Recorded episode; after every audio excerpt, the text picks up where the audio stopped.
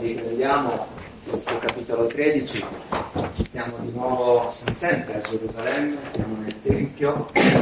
La volta scorsa abbiamo concluso eh, il, il, capitolo 12, questa figura della, della povera vedova che dà due monete, tutto quello che aveva per vivere e abbiamo visto come Gesù si è confrontato con diverse categorie di uh, leader, diciamo, degli ebrei e si è scontrato con queste persone.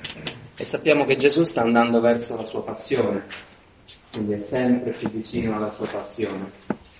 La passione che inizierà nel capitolo 14.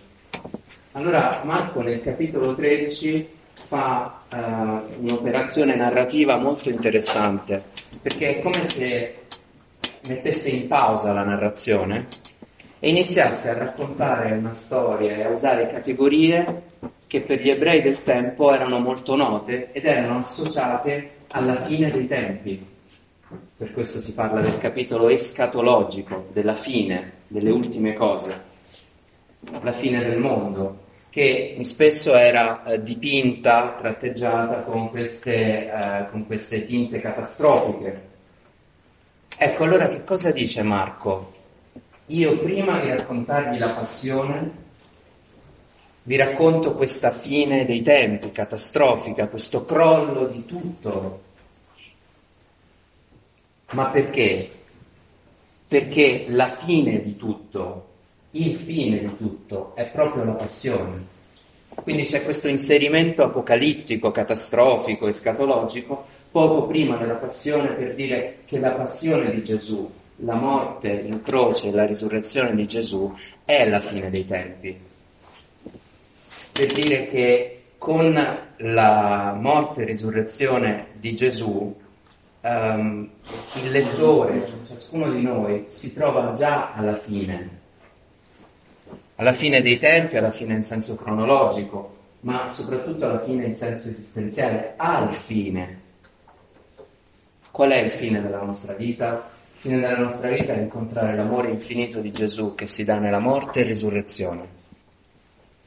Allora questo racconto escatologico, apocalittico, serve per dire tu davanti al Signore, ogni volta che ti metti davanti al Signore crocifisso e risorto, sei al fine della tua vita, hai incontrato il senso della tua vita. Ecco allora che in questa narrazione all'inizio ci sono alcuni che parlano del Tempio, e delle belle pietre, dei doni votivi che lo adornavano. Ecco, il Tempio per Israele è fondamentale, è, un, è una delle istituzioni centrali per Israele. Perché? Perché a Israele ricordava quell'alleanza che Dio aveva sancito con il popolo di Israele eh, durante l'esodo nel deserto. Uscito dall'Egitto, sapete che Israele era arrivato alla tappa del Monte Sinai e sul Monte Sinai è stata sancita l'alleanza con le tavole della legge, i dieci comandamenti.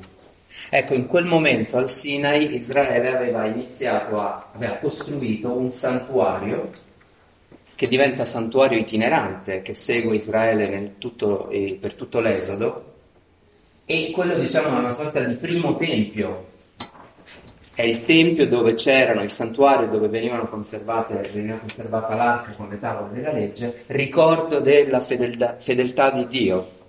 Dio ci ha tratto fuori dall'Egitto, dalla schiavitù, dalla morte e quindi noi ricordiamo questa sua fedeltà con questo santuario. Arrivati nella terra promessa, arrivati a Gerusalemme, poi eh, si era eh, stabilito di costruire il tempio, di fare proprio un tempio uh, stabile. Sapete, Davide aveva provato a costruire il Tempio, ehm, c'è quel passaggio famoso nel secondo libro di Samuele in cui Davide dice no, non è possibile che Dio stia in una tenda itinerante, io devo fare a lui una casa. Risponde però Dio attraverso il profeta Nathan, no, sarò io che farò a te una casa, sarò io che darò a te una discendenza. Davide caro, cioè non è che tu mi puoi eh, come dire, manipolare, mettere dentro a quattro mura, sarò io che darò a te una discendenza. È la prima profezia appunto del, del Messia che nascerà. Allora poi sapete che sta, è il figlio di Davide, Salomone, che costruirà il Tempio, il grande Tempio di Salomone. che, però, che poi verrà distrutto nel 583 quando i babilonesi arrivano Gerusalemme e distruggono tutto e portano Israele in esilio. Quella distruzione rimarrà come una ferita nel, nel cuore di Israele per sempre. Allora però il punto è proprio questo, che il Tempio, che cos'è? È quel luogo per fare memoria, memoriale si dice, per riportare continuamente al presente la relazione con Dio, l'amore e la fedeltà di Dio. Cioè il Tempio è quel luogo per tornare all'essenziale, all'unica cosa che conta, la relazione e l'amore di Dio. E allora però eh, subito stona questa descrizione che fanno eh, queste persone che notano le pietre preziose, eh, le decorazioni, c'è una descrizione eh, estetizzante è veramente stridente perché appunto se da una parte il tempio è il luogo dell'essenzialità, ciò, dell'unica cosa che conta, è come se si fosse passati a, a guardare cose secondarie, superficiali, apparenti. È come se Israele, e forse chissà anche noi magari in alcune parti della nostra vita, della nostra storia, andassimo a cercare la soddisfazione la pienezza, il compimento in, in cose che sono superficiali, secondarie, superflue, apparenti. Ecco, allora Gesù interviene in questa proiezione, se volete, e la scardina, la distrugge, con una frase molto dura anche. Di tutto questo che ammirate non resterà pietra su pietra. Allora forse nella preghiera possiamo anche noi chiederci nella nostra vita che cos'è che ammiriamo, su cosa proiettiamo nostri, il nostro bisogno sano di soddisfazione, a cosa si legano i nostri desideri.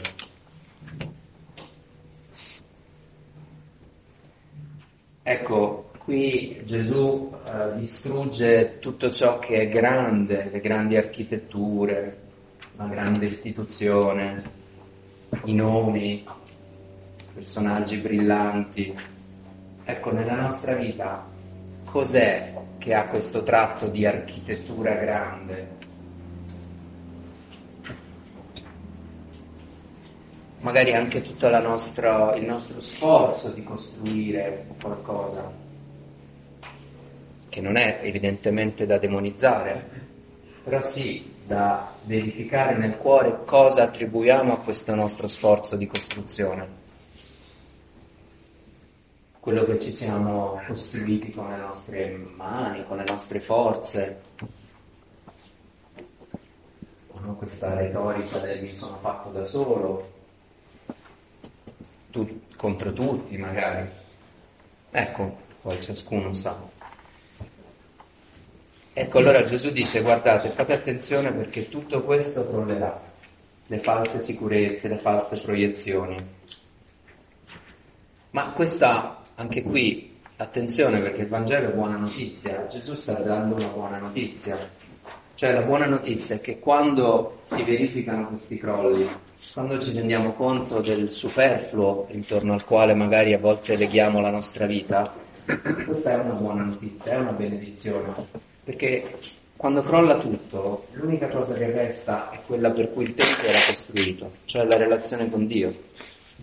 L'unica cosa che conta è essere faccia a faccia con il Signore e impostare, costruire la propria vita sul suo amore. Ecco che i discepoli, magari presi da un po' d'ansietta, come può succedere anche a noi, e dice quando accadrà questo, dacci un segno così ci organizziamo. Cioè così fino a lì me la gioco io. E poi dopo, e poi dopo eh, vediamo. E come dire, dacci una, una chiave per, eh, per salvarci da soli di nuovo, ecco. E Gesù però non dà segni. Dice, guardate, mm, vedrete crollare tante cose.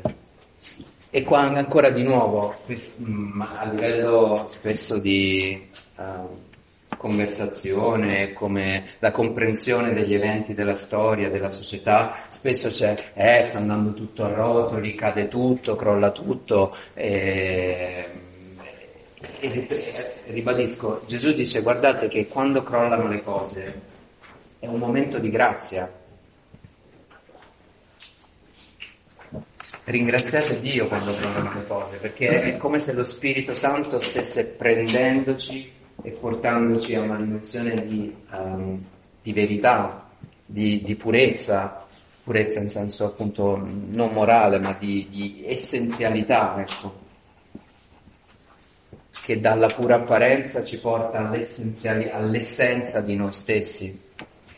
Questo vale anche a livello ecclesiale, vale anche a livello di compagnia grandi piani, grandi progetti, grandi architetture di governo, apostoliche, piani. Chissà, forse il Signore lo guarda con tenerezza e una certa ironia, dicendo guardate, crollerà tutto. L'unica cosa essenziale è la relazione con me, per far sì che questa passi ad altro.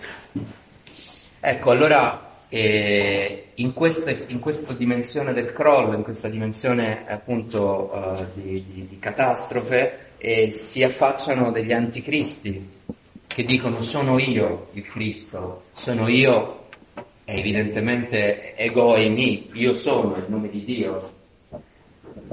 E ecco, quindi anche qui attenzione perché proprio nel momento del crollo si eh, insinuano dei personaggi che sono apparentemente messia, il messia, ma sono fuorvianti. Quindi il messaggio di Gesù è attenzione in, questo, in questa dimensione, in, questo, eh, in questa fase del crollo, attenzione a non lasciarti ingannare.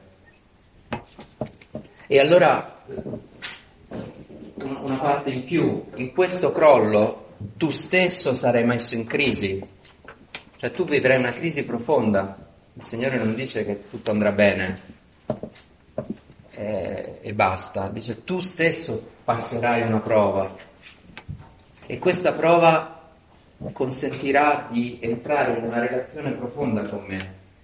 Sarà questa prova che mm, purificherà la tua relazione con me. Vi consegneranno, il verbo è paradidomi, il consegnare, che è il verbo della passione. Gesù dice guardate che nella prova voi sarete associati a quello che sta per succedere a me,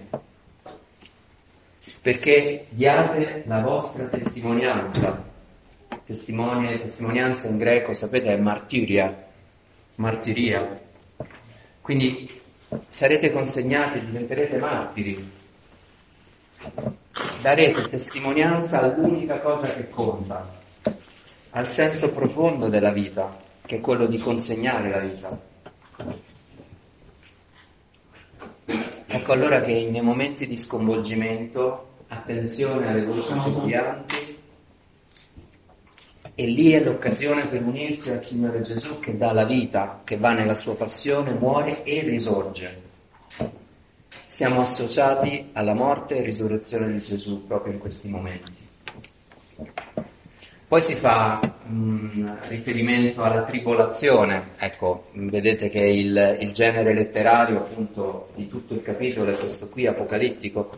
Uh, Apocalisse, sapete cosa vuol dire in greco? A, a, apocalissi eh, in greco vuol dire svelamento, apo vuol dire, appunto è la, la, la desinenza per dire svelare qualcosa. Che cosa si svela? Cosa svela l'Apocalisse? Svela qual è la realtà delle cose, quali sono le forze in gioco, qual è il senso ultimo delle cose. Apocalisse non vuol dire appunto um, catastrofe finale, vuol dire svelamento. Allora dice dopo, in quei giorni, dopo la tribolazione, e allora quando eh, tribolazione suona alle orecchie del lettore eh, di quel tempo, immediatamente lo associa a due cose. La tribolazione prima alle piaghe d'Egitto. Quindi tutto quello che succede prima che il popolo di Israele venga liberato dalla schiavitù dell'Egitto. e attraversi il Mar Rosso e poi appunto eh, viva la sua Pasqua.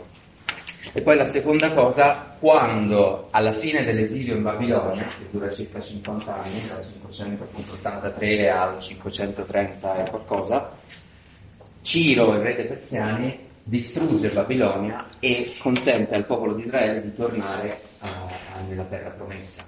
Quindi la grande tribolazione è quella distruzione che i persiani fanno del popolo di Babilonia. E quindi ancora qua è il preludio di un ritorno dall'esilio. E allora Marco sta dicendo, guardate che quello che io vi sto per raccontare con la passione, morte e risurrezione di Gesù è un ritorno dall'esilio. È il ritorno dall'esilio di un popolo, è il ritorno dall'esilio di ciascuno di noi.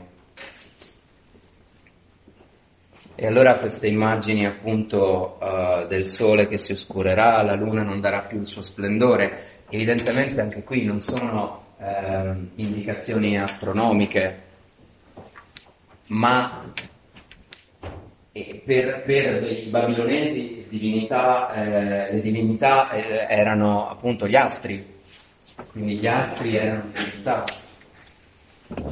E Israele è stata a contatto con Babilonia.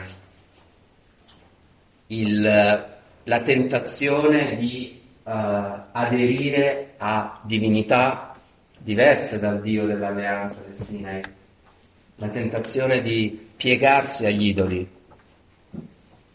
di votare la propria vita a idoli, brillanti come gli astri, ma pur sempre idoli. E allora anche qui Gesù dice guardate che questi idoli crolleranno, tutto ciò che mettiamo al posto di Dio, grazie a Dio crolla. Può essere doloroso? Sì, certamente, ma è salvifico. Tutto ciò da cui aspettiamo la luce, la sicurezza, tutti gli pseudo astri della nostra vita crolleranno.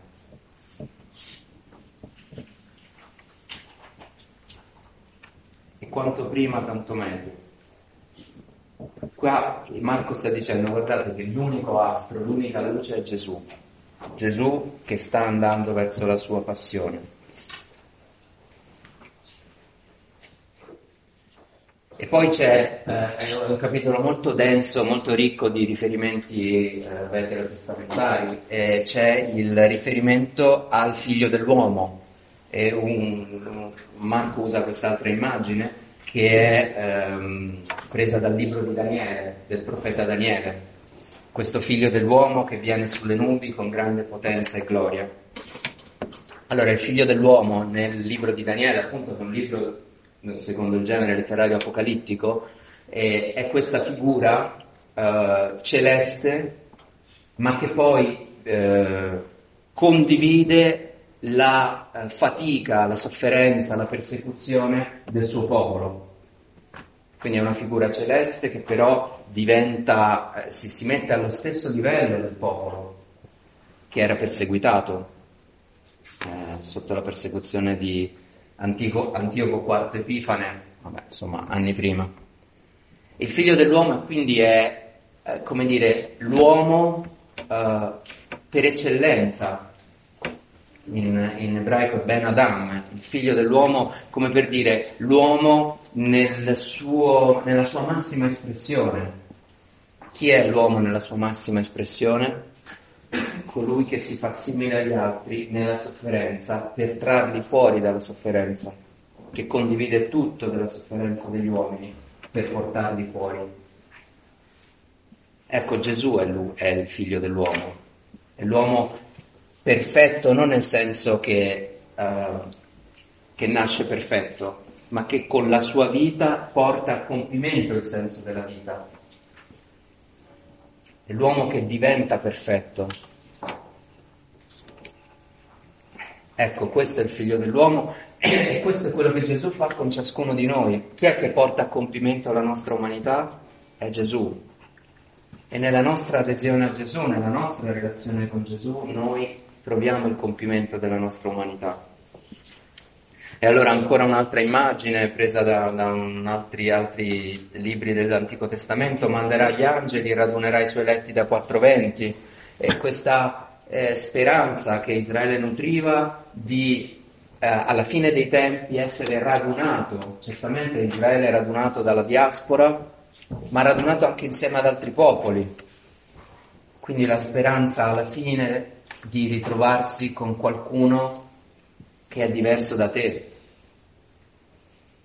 Israele che aveva tanto sottolineato la propria identità, alla fine nutriva come speranza ultima quella di poter condividere la mensa con i pagani. Ci stanno, cioè, capite, nel libro di Isaia, ad esempio, questo banchetto escatologico meraviglioso dove tutti aderiscono a questo banchetto. E allora questa immagine poi del fico, ehm, c'è nel libro di Zaccaria una, una, appunto un versetto, un'immagine in cui si dice allora anche i pagani diranno agli ebrei siedi con me sotto l'ombra del fico. Il fico evidentemente è un albero che dà molta ombra e, e, d'estate è, è, fonte di sollievo, eh, sia per i frutti che per, per l'ombra che dà. Ecco allora Gesù dice guardate, voi nel vedere il fico che eh, inizia, da dove iniziano a spuntare le foglie, sapete quello che sta per succedere. Ecco, allora provate in qualche modo a considerare tutta la creazione come un albero di fico, come quel luogo dove poter stare insieme all'altro e trovare ristoro. Poter stare bene davvero con chi è diverso da te, Ecco, la creazione, tutta la creazione è stata fatta per questo, per star bene con l'altro. Quanto sono anche evidentemente attuali, tremendamente attuali queste parole. E poi Gesù dice una cosa che, che ci è utile, noi che siamo eh, così, eh, ci raduniamo intorno alla sua parola. E la, la, la domanda è tutto crollerà, cioè la domanda è quando succederà questo, Gesù dice guardate tutto crollerà ma la mia parola non passerà, le mie parole non passeranno. Quello che viviamo noi con la preghiera, quando viviamo ogni volta la, la preghiera con la parola, ecco questo è il momento in cui noi siamo messi davanti al Signore che dà la vita sulla croce e risorge. È la parola che permette di attraversare tutti gli sconvolgimenti, la fatica, le sofferenze, perché ci associa al Signore Gesù. È Lui la parola. Le sue parole non passeranno perché Lui non passa. Perché il suo amore, appunto, piantato sulla croce e risorto, non passa. E allora questa immagine molto bella di nessuno sa quando succederà tutto questo, ma solo il Padre lo sa. Ecco, è come se il Signore Gesù sua, nel suo venire al mondo, nella sua morte e risurrezione, avesse inaugurato un, un, un processo che è un processo di risurrezione in cui tutti siamo coinvolti e tutti quanti siamo eh, eh, orientati verso il Padre. Tutta la nostra vita, aderendo a Gesù, diventa un viaggio di ritorno verso il Padre. E, e, noi entriamo in questo processo sempre di più ogni volta che stiamo con la parola, ogni volta che celebriamo i sacramenti, ogni volta che ci fermiamo e, e, nel cuore ci mettiamo in relazione con il Signore. Certamente in questo processo poi c'è questa immagine dell'uomo di casa che va via e di cui si aspetta il ritorno. Evidentemente anche qui c'è un richiamo, il padrone di casa è Dio. Eh, noi eh, e anche qui c'è un richiamo al Tempio evidentemente, ma la casa è il Tempio appunto. E, ecco, noi sappiamo appunto, sappiamo di Dio, ma siamo, siamo forse convinti intimamente che della, della, della presenza di Dio nella casa, nel nostro cuore, però spesso facciamo esperienza della sua assenza. La prima esperienza che facciamo di Dio è proprio della sua assenza.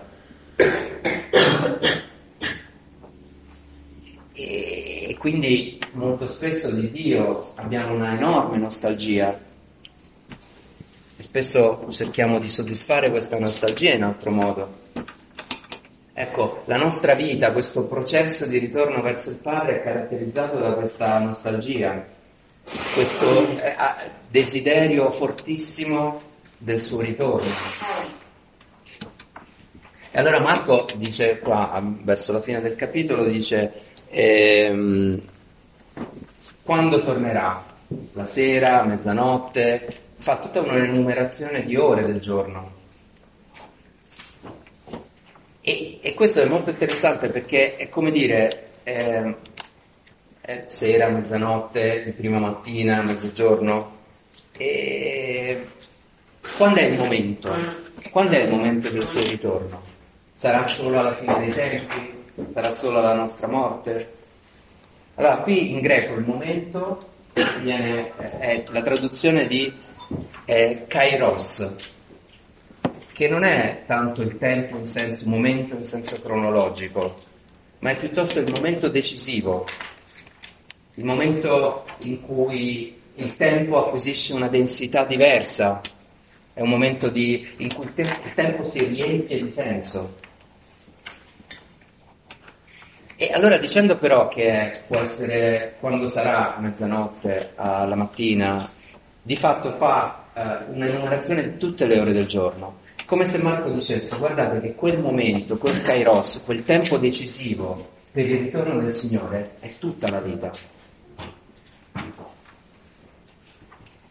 Allora tutta la vita è quel momento in cui tu attendi il Signore. E allora tutta la vita, ogni momento della nostra vita è occasione per rintracciare, per cercare le tracce di Dio che viene, che torna. In questa attesa della nostra, noi sappiamo che Gesù è morto e risorto, e attendiamo che ci, eh, che ci porti con sé nella sua risurrezione. Bene, in tutto questo tempo si tratta di scovare sempre più in profondità le tracce di Dio che viene per portarci con sé nella risurrezione. Allora potrebbe essere uno spunto di preghiera dove ho visto nella mia vita tracce del Signore risorto che viene